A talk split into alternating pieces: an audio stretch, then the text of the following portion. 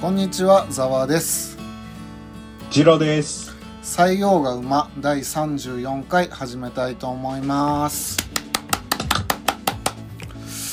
34回目になり突入しました。はい、2022年2発目ですね。そうですね。い、やいやいやいやいやいや、なんかあれでしたね。はい。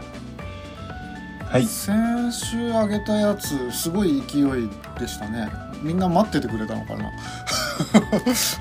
でも、あれですよね、その先週あげたやつがすごい伸びたわけじゃなくて、あの、他の回とかも平均的にちょっとずつみたいな感じですよね。ああ、そうか。いやなんかさ、はい。上げてすぐさもうなんか視聴者数が結構上がってたから、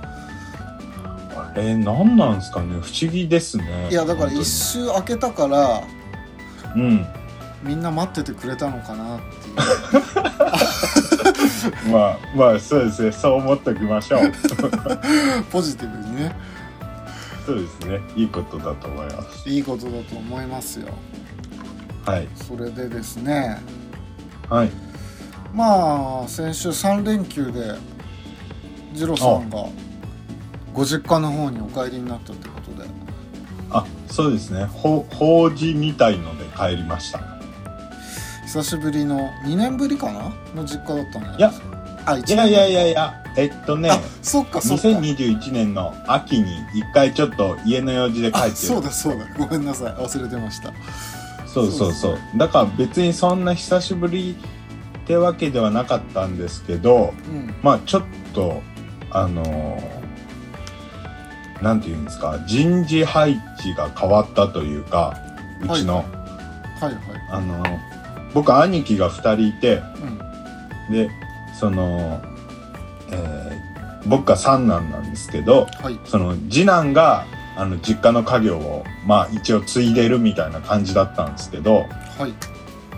そこに長男もあのこの間まで東京住んでたんですけど仕事辞めて実家帰ったんですようんうん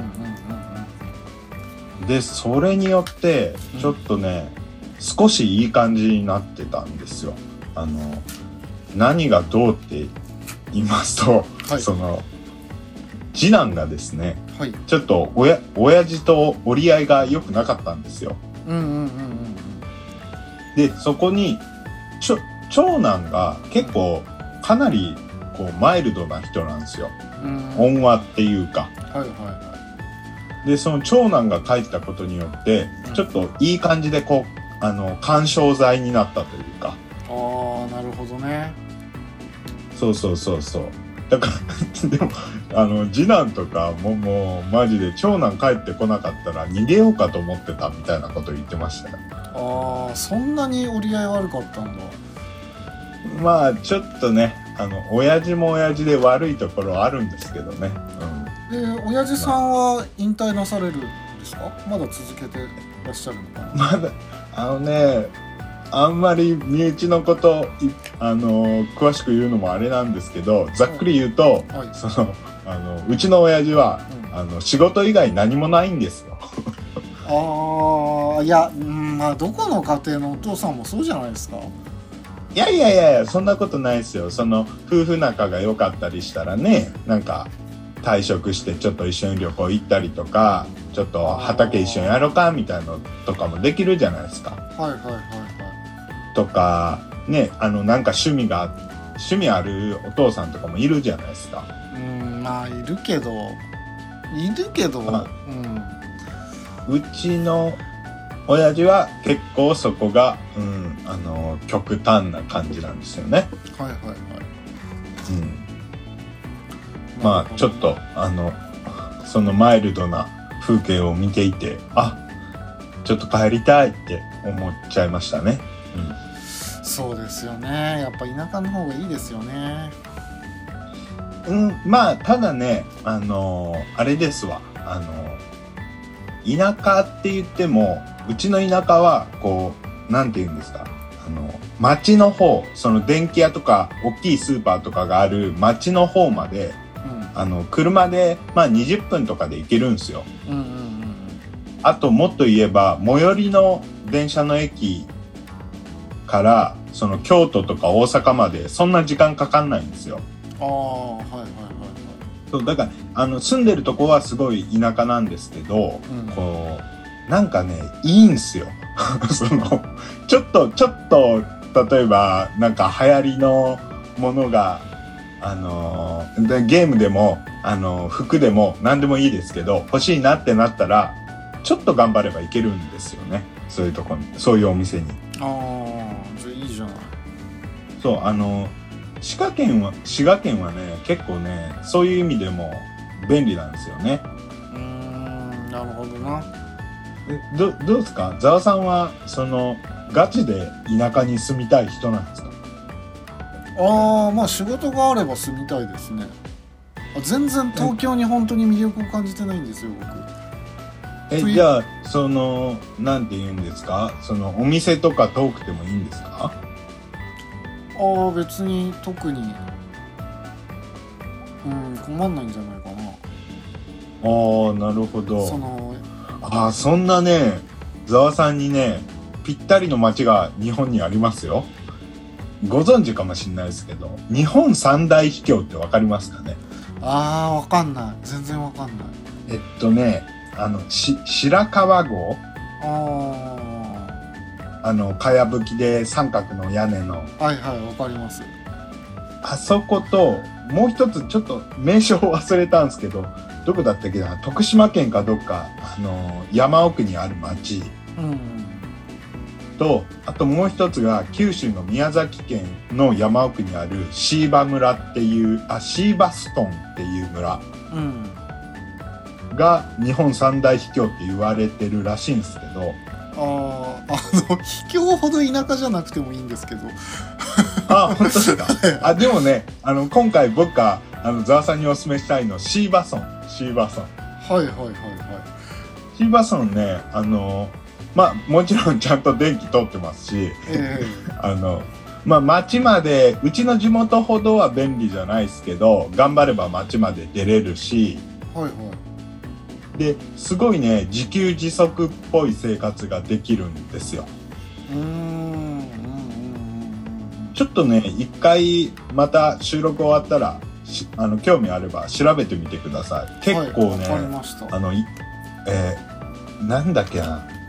農業遺産みたいのに登録されてるんだったかな。それって観光ではいけないの、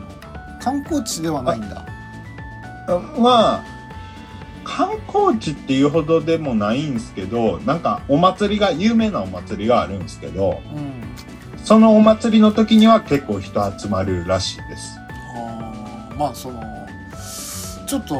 イメージが伝わりにくかったかもしれませんけどはい。あの 本当田舎って別に埼玉とかあの辺りで大丈夫なん ですよ身近な、身近な田舎でいいん だ。そうですねあの全然都会とかさ例えばなんだろう、はい六本木に住みたいとかいう人とかいるじゃない、ああいう感覚がわからないってだけで、そのあ、そう。極端に秘境に住みたいとかそういうことではない ですあ、そうですか。 はいシーバソンいいいいんだけどな。あいや焼き畑農業とかやってるんですよ。いや全然なんか自然に優しくないじゃないですかあ違うんですよこ焼き畑農業ってあのえどういうイメージあります焼き畑農業でなんかだから焼き畑って一時的に土地を豊かにするけどその後うんなんか痩せ細っていくイメージがありますね、あそれはですね焼き畑ってそうじゃなかっ僕も詳しくなたいんです僕も詳しくないんですけどあの焼き畑農業ってまずある A っていう土地をあの焼くじゃないですかはいはで作物育てるじゃないですかいはいでその後、えー次の年あーつ次次はあの B っていう土地を焼くんですようんうんうんうんで A は休めとくんですよ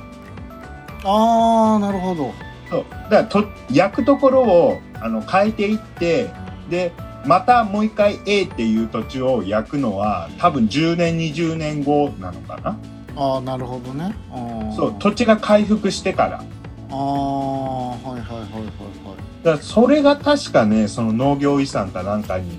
あの認定されてるっぽいんですよね。うんうんうんだあの多分その焼き畑農業であんま環境に良くないって言われてるやり方をしてるのはあの土地を十分に休まず休ませずにまた焼いてるからじゃないかな多分あー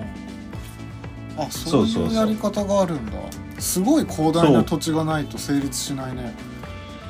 うんまあシーバソンはあの土地はいっぱいありますえー、そうなんだそうそうそうそうどうしようかなぜひあの平家の落ち武者伝説とかもあるんで面白いですよなるほどねい一個だけ海外ニュース言わせてもらってもいいですかああもうええっっ、ととねはいはい海外ニュースお願いします、えっとね1月13日のニュースなんですけどあキンキンですね昨日じゃないですそうそうそうそううはいあのねあ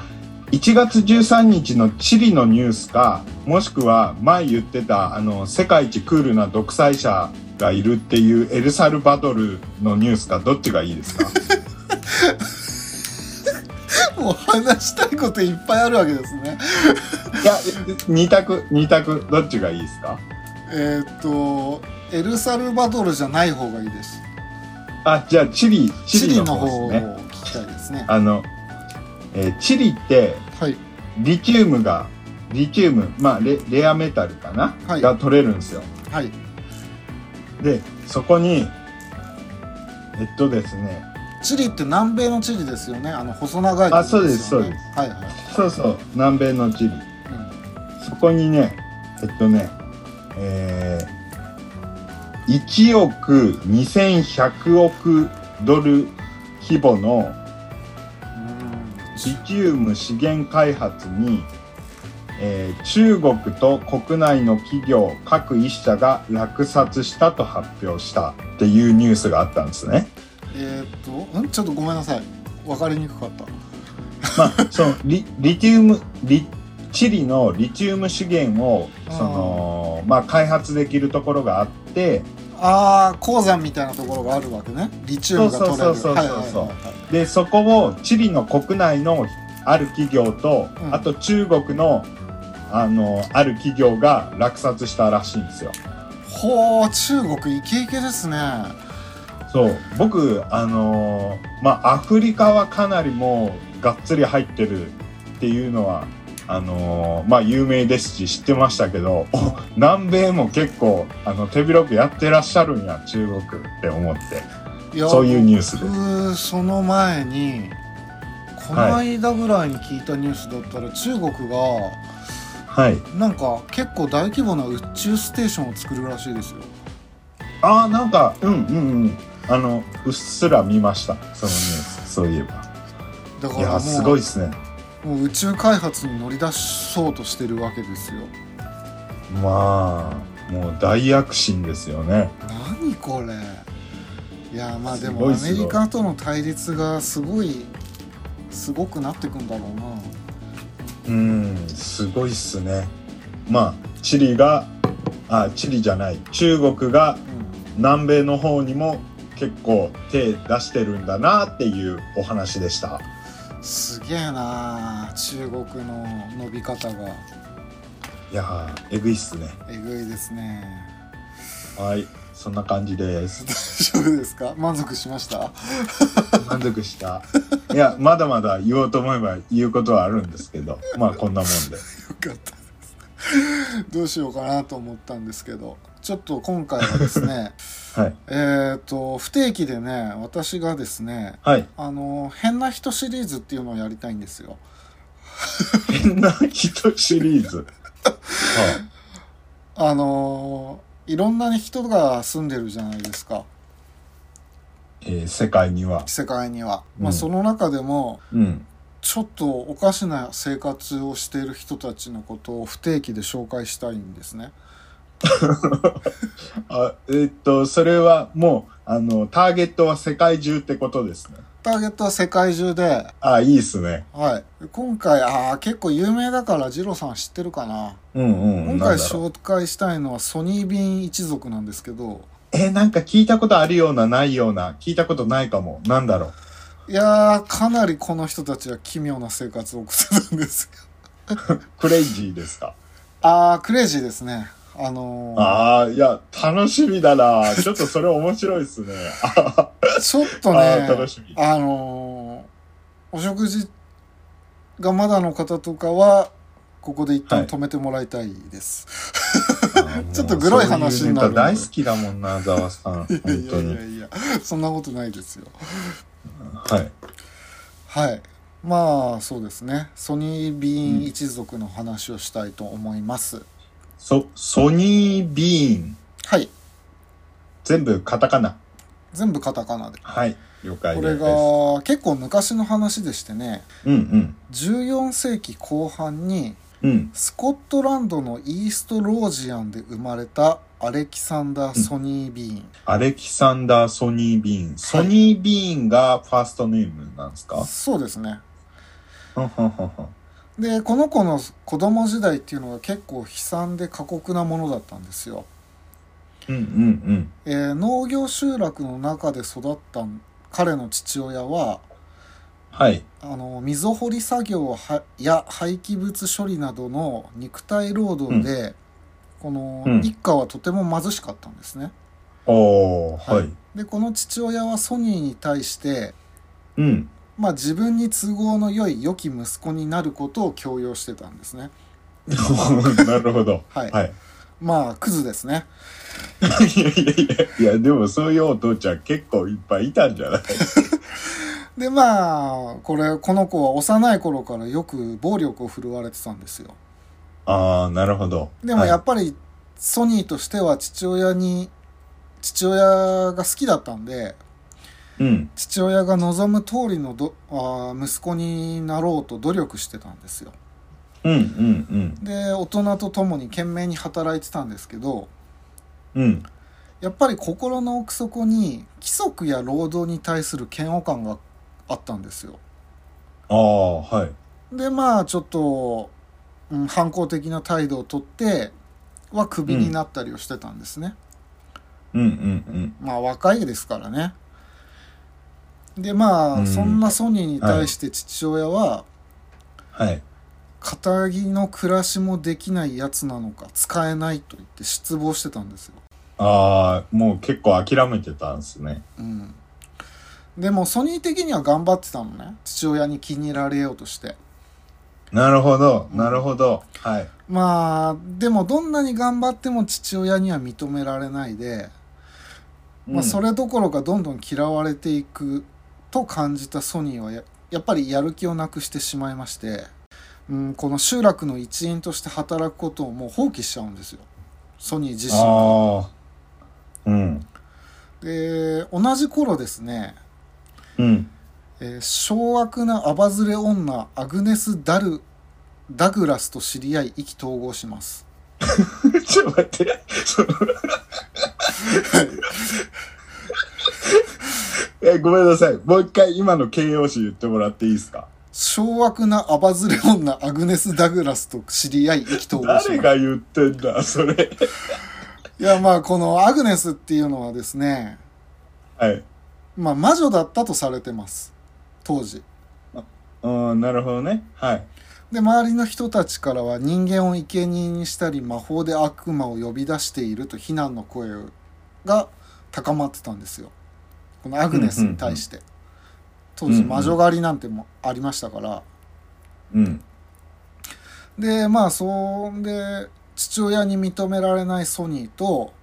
こうんの魔女だとされてたアグネスは小悪なアバズレ女でしたっけそうです小悪なアグ アバズレ女アグネス・ダグラスはめっちゃかわいそう。もうこんなところに住んでらんないっつって2人はこの集落を逃げるように離れたんですなるほど。はいえーっと、ごめんなさい。ソニーくんと、えー、アグネスちゃん。はいはい。うんでこっからですよお おおかしくなっていくのは、おお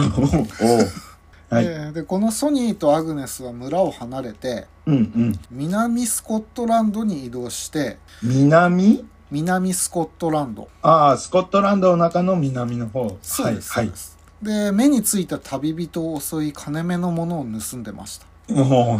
う、 まあ、生きてかなきゃいけないからね。はいうんただですね盗んだものを近場の村で売ると足がついてしまうためうん。 2人は最初絶食してたんですよ腹減ったーって言っててなるほど。物は盗むけど、売ると足がつくからうん売れないで絶食してたんですよちょっともうおかしいでしそんなょ そんなんだって一週間も持たないでしょ。そうなんですよまあお腹が減りすぎてですねうん。まあ、こんな食べるものが何もないですから金目のものはあるけど食べるものが何でもないんで、うん。耐えかねた魔女のアグネスがですねちょっと待ってください。はいそれ、魔女で通しますいいですかごめんなさい。さいアグネスにしますアグネス。 はい。アグネスまあでも魔女みたいな女ですよ本当にああ、その、これからの話聞い聞いていくと、ああ、魔女だなって思う感じですかそうですねあわかりました。まあお腹がはい、どう減ぞりすぎて耐えかねたアグネスが一つの提案をするんですよ、はい。これがですねカニバリズムが全てを解決してくれるとうお 出た一応、一応簡単にカニバリズムの説明しますかえっ、ー、とまあ人食ですねそうですね。はいそうですね。人が人を食べると怖怖うん。ほんででまあそのアグネスはもともと魔女ってされてたんですけど、うん。まあ、ソニーと出会う前から魔女の儀式の一環としてうん人肉を食べてたらしいです、あ、うーん。なのそでれは、あれですよね。本人は別に魔女とは思ってないですよね。うんどうなんだろう自覚があったのかなかったのか今となっては分かりませんが魔女の定義って結構、なんかふわふわしてるっつうか、今、今現代でも魔女自称してる人とかいるし、ああ占い師とかでもいますね、いや、占い師じゃなくても、なんか普通に日本人でもいますよ。ああまあよく分かんないですけどなんか、しゅ宗教的な感じなのか。まあ、まあいいや、ごめんなさい。脱線しました。はい。はいはいでまあアグネスはまあ儀式の一環として人肉を食べていたのでまあカニバリズムに対する恐怖も抵抗も罪悪感も全くなかったんですよなるほど。うんはい。でまあ2人は無駄に人を殺して食べることはせずにおはい腹が空いた時だけ、 自分たちの存在を知られないように動物に襲われ食べられたように細工をし気を配ってたんですねああ、でもなんだろう、その、人間、人間コミュニティに住んでる我々からすると、何しとんねんって思いますけど、うんこう、めっちゃ俯瞰から見ると、あ、なんか、あの、あ、一動物なのねっていう感じで見れますそうねで。すね人間が一番借りやすいですからねそうっすよね。ううんん。でまあこれで数ヶ月間まあそんな人を襲って食べたりして移動生活をすう続けてたんですよソニーとアグネスは、ソニー、ソニーもどうなんですかね最初はやっぱ結構抵抗あったんでしょうね。まあ多分ねどんなに抵抗があっても人は空腹には勝てないような気がしますよでまあこんな生活移動生活を続けてたんですけどうんまあバンクレーという場所のうん。うん。えーここにサウスエアシャー海岸ってところがあるんですけど、サウスエアーシャー海岸。は。はいいここはですね満潮時には入り口が海面の下に隠れる洞窟を発見したんですようんうんうん。でここなら誰にも見つかる心配がないと大喜びしてうん。でこの洞窟に定住するようになりました2人ははいはいはでまあ2人は相変わらず周辺を通りがかった旅人を殺して食べるという暮らしをしてたんですけど、い。うん。まあ、目撃者目撃者がいないよう細心の注意を払い一人旅をしている人しか狙わなかったんですね、ああ、なるほど。ああ、ちゃんと考えてるんですね。そうなんですよだから二人組を襲って一人逃げられたらもう終わるじゃないですかうんね、うんそうですね。うん。でまあ遺体は洞窟の中に運んではい。干物にしたり塩ぜ塩漬けにしたりしてまあ長期保存ができるように長く食べられるようにしてたらしいですああ、すごい。ちゃん、ちゃんと生活してますね。はい ちゃんと。でまああと外に証拠をのす残すようなこともしなかったしうんなんか、あれですね、人間食べてるっていうこと以外除けば、ちゃんと本当生活してそうなまんですすよ。ね。 自給自足をしてるんですよね。 はい。で、まあ、被害者はいどがうぞ持ってた現金うん。は、うん。近くの村でひなんか塩とかさまあ多分布とかいろいろ必要なもののために使ったけど、うん。うん。まあ、この2人はやっぱ金目のものは足がつくから現金以外は洞窟の中に隠したんですよ。うーん、なるほど。うん、でこういう安定した生活を送ってたんですね。なる ほど。うんうんうんうん、まあでも2人男女2人なんでやることなんてないんで、うん。まあ、2人は時間があればセックスをしまくってたらしいんですよ。まあ、しますよね。うん、そうしてですね息子8人娘6人を設けました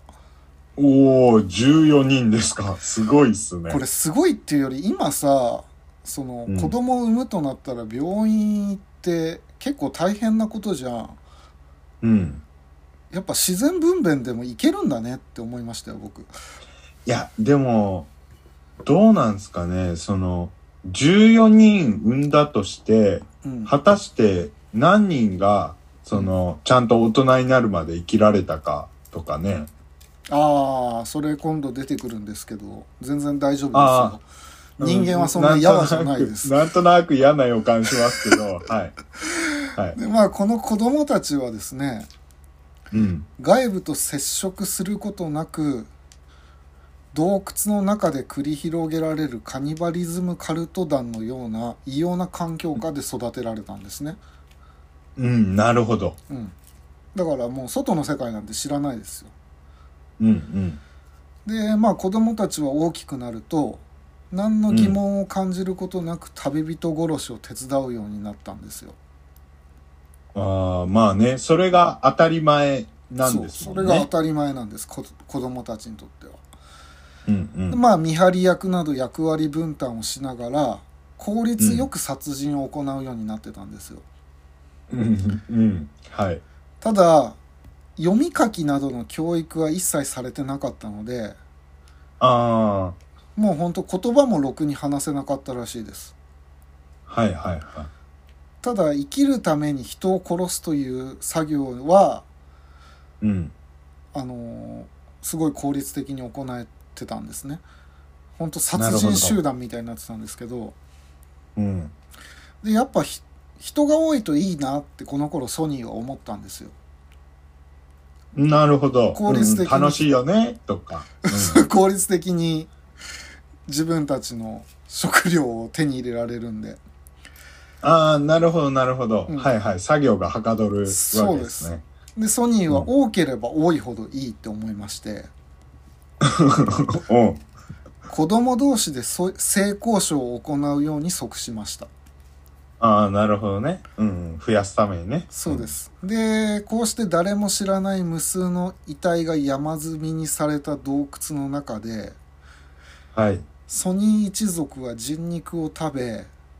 はい。血が濃くつながった者同士で乱交するというおぞましい生活を送るようになっていましたなるほど。はいはい。でまあ子供たちもセックス三昧ではい。ボコボコ子供を産みますはい。でソニーとアグネスははい。孫息子18人孫娘14人を得ましたうん大家族ですね。うんカニバリズムで生きる恐怖の一族はうん48人の大所帯になってましたああ、もう、もう、ちょっとした、ほんとちっちゃい集落です。そうです本当そうなんです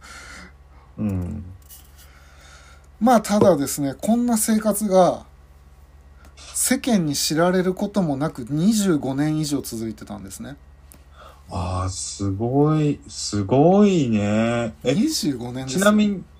ちなみにその間に、うんその、えーっと、こう、病気とかで亡くなった子とかも、やっぱいたんいすよね。たんだ。と思うよ、そうっすようんね。当さ然いすたがと思にう、よね、そんなじ医療もない環境だと、ね、衛生的にもあれだし、うん、あと、うんそのやっぱり近親相関だから、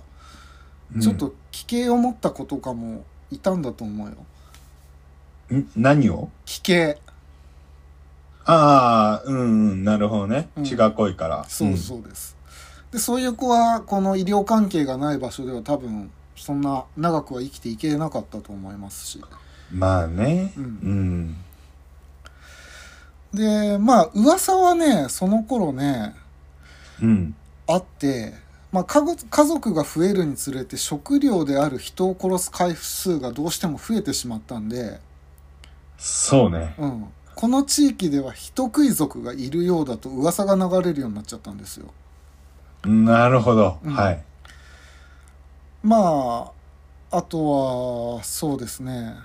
この当時スコットランドの厳重で川に住むと伝えられている水のせいケルピーが人をくら食らっているんだみたいな迷信めいたものまでねまあ多分行方不明者が結構増えちゃったんではいはいはい。いろいろ言われるようになっちゃったんですよね。うんうんまあまあそれでも25年間の間誰にもバレることなくもうすでに1,000人以上人を殺してたんですけど、うん。おー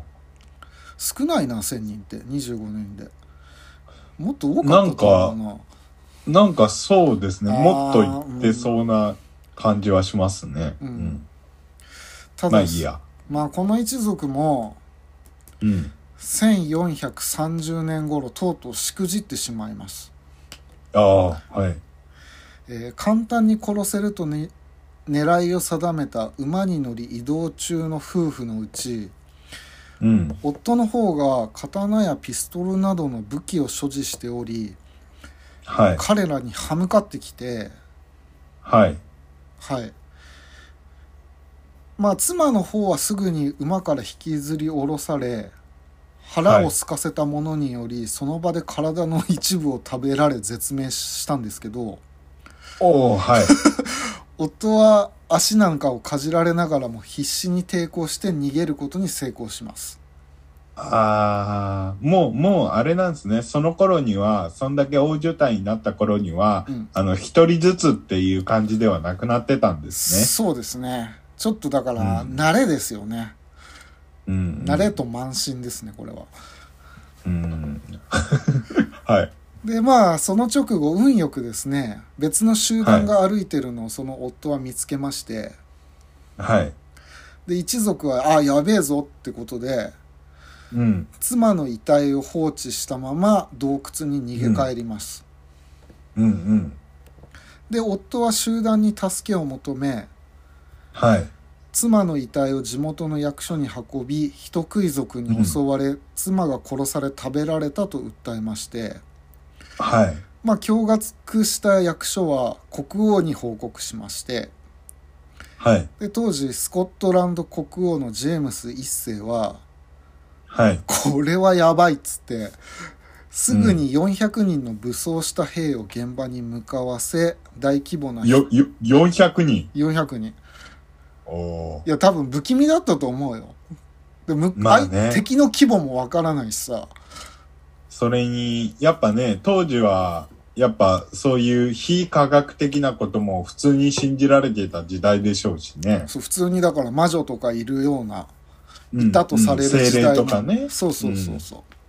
う、なんで、まあ、400人の武装した兵を現場に向かわせて大規模な人食い族ハンティングを行いました、うんうん。まあ人目につかない洞窟に隠れてたんですけどソニー一族はうん。まあ匂いを嗅ぎつけた犬によりあっけなく発見されてしまいますおー、なるほど。はいただですねこの洞窟に乗り込んだ兵士たちは強い吐き気に襲われますおー。はい鼻にツンと据えた匂いと腐敗臭でもうそういうのが充満してたらしいですから、あー、なるほどね。うなんか、汚い部屋に住んでる人ってさ、うん自。分の部屋が臭いって気づいてないよねあー、まあね。うんだからもう耐えられなかったような腐敗臭で、うん。うん。まあ、洞窟の中には乾燥させるため上から吊るされた無数の人肉の下にうん。きらびやかな宝石や花瓶髪留めなどが散布しなんとも異様な光景だったらしいです、うーん、なるほど。はいまあこの400人規模の兵士なんで、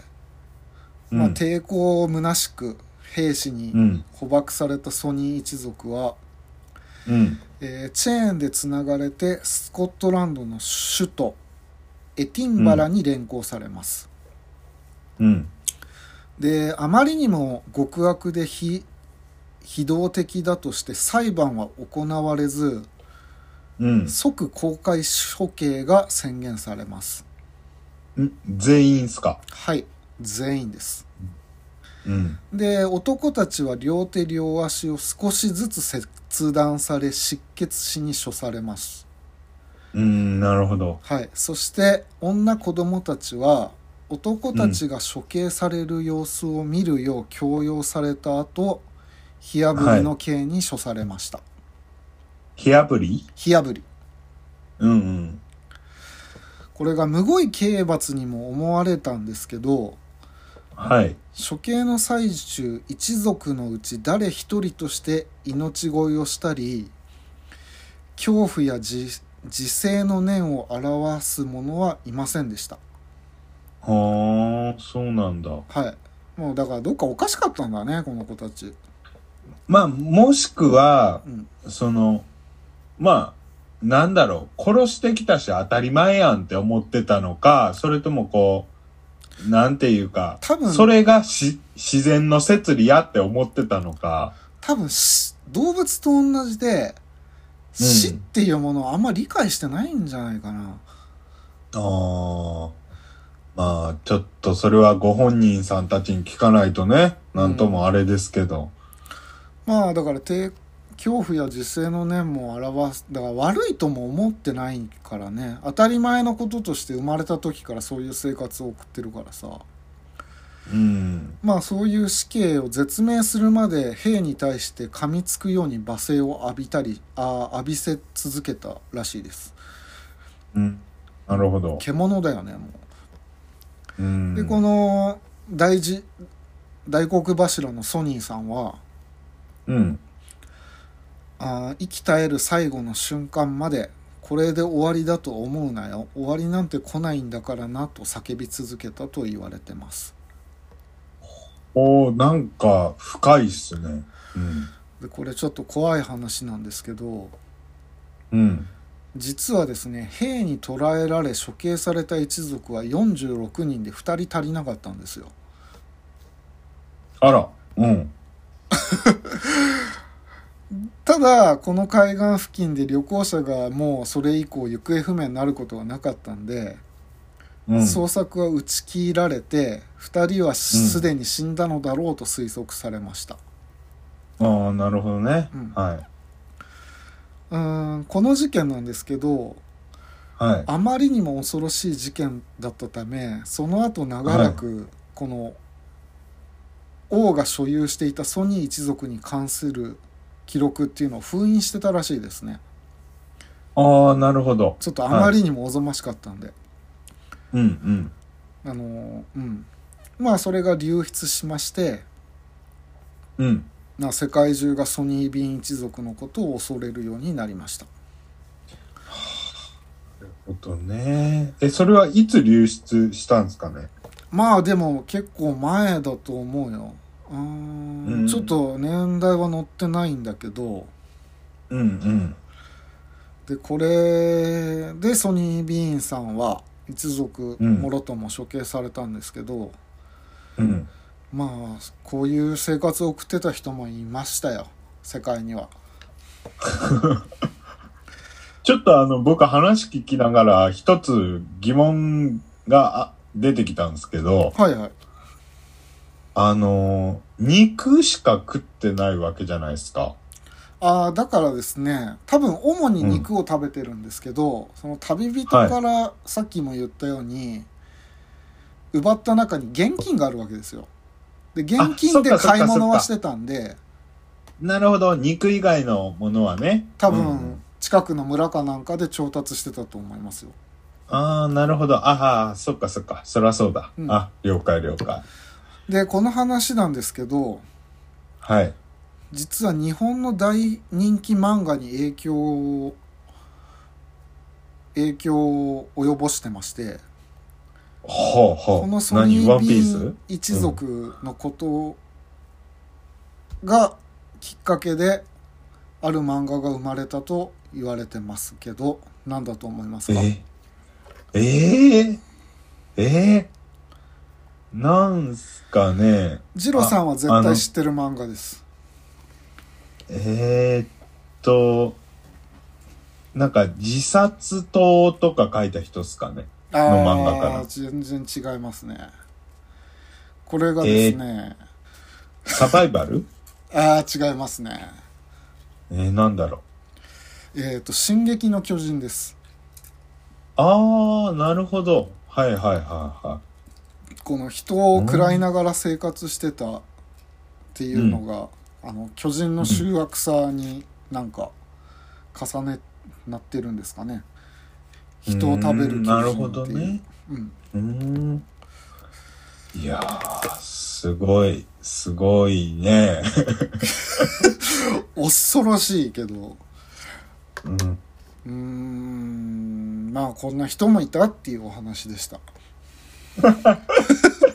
まあ、うん、すごいっすね。まあ、ただ、現代の倫理観とかとはまた違うね、かん時代ですからね。まあ、あの、でも今の常識で考えるとなかなか難しいですけど、う。うん前もしかしたら言ったかもしれないですけど、このラジオで、はいあの、えー、スターリンの映画で、はいはいはいえーな、なんて映画だったか忘れたんですけど、ジャーナリストが主人公なんですけど、うんジャーナリストが、その、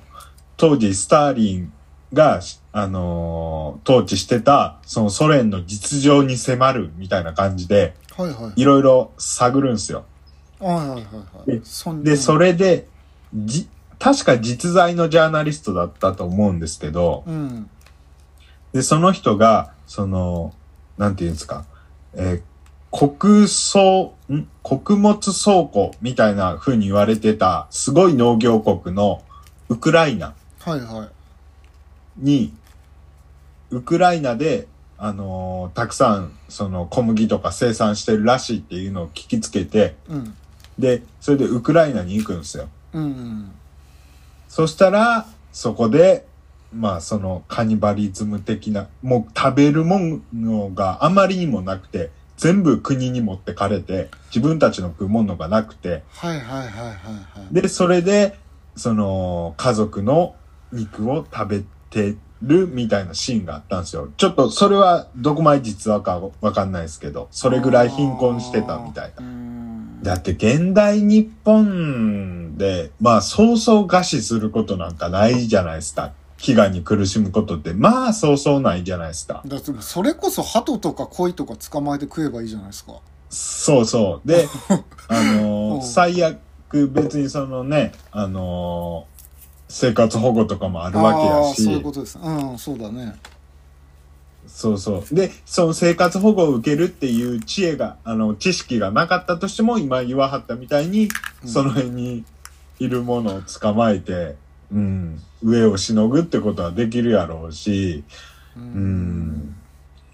ねえ、うん。まあなんか僕らって本当の空腹を知らないですよね。知らないと思うよなんかホームレスにしたって日本のホームレスと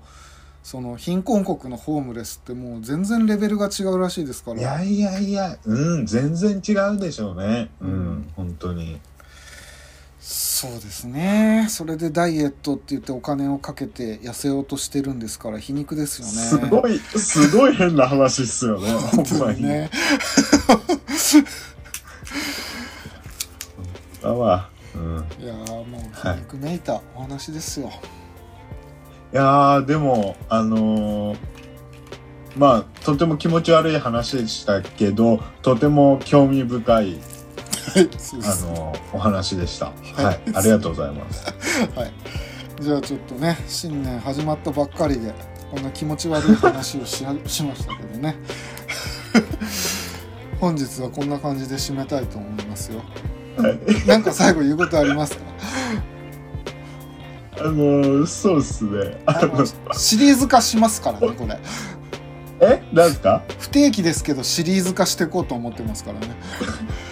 あのそういや僕は大変興味深かったんですよ興味深かったんですけどなんであの新年2発目でこの話を持ってきたかなとはちょっと思いましたいやいろいろいろいろあったんですよあのはいいろいろあったんですけどうーんまあとりあえずちょっと、うんパンチの効いたのぶっこんどこうかなって思った んでちょっと他いやのもう面白い話はいくつかあったんですけどちょっとうんうん今回の話に比べて弱いなって 思いました、なるほどあのまあ僕今文句言いましたけど文句言いましたけどはい僕そういうそういうざわさん好きですよありがとうございます。 まあ、いそやういいと思いますはいそのなんか自分勝手に自分の尺度で こう面白いからっていう理由でぶっ込むの俺全然ありだと思いますすみません。画が出ましたね。いやーはい楽しかったですねはいはいじゃあ、最後にいつものお願いします。はい、えーご意見、ご要望等あるか、あのーあれば、えーポッドキャストの概要欄の、えツイッター Twitter もしくはメールアドレスまで、えーご連絡いただけると嬉しいです。はいあのーいつもいつも同じこと言ってますけど、本当くれると嬉しいんです。はい、嬉しいですよ。 はい、はい、お願いします。はい、お願いします。はい、それではありがとうございました。ありがとうございました。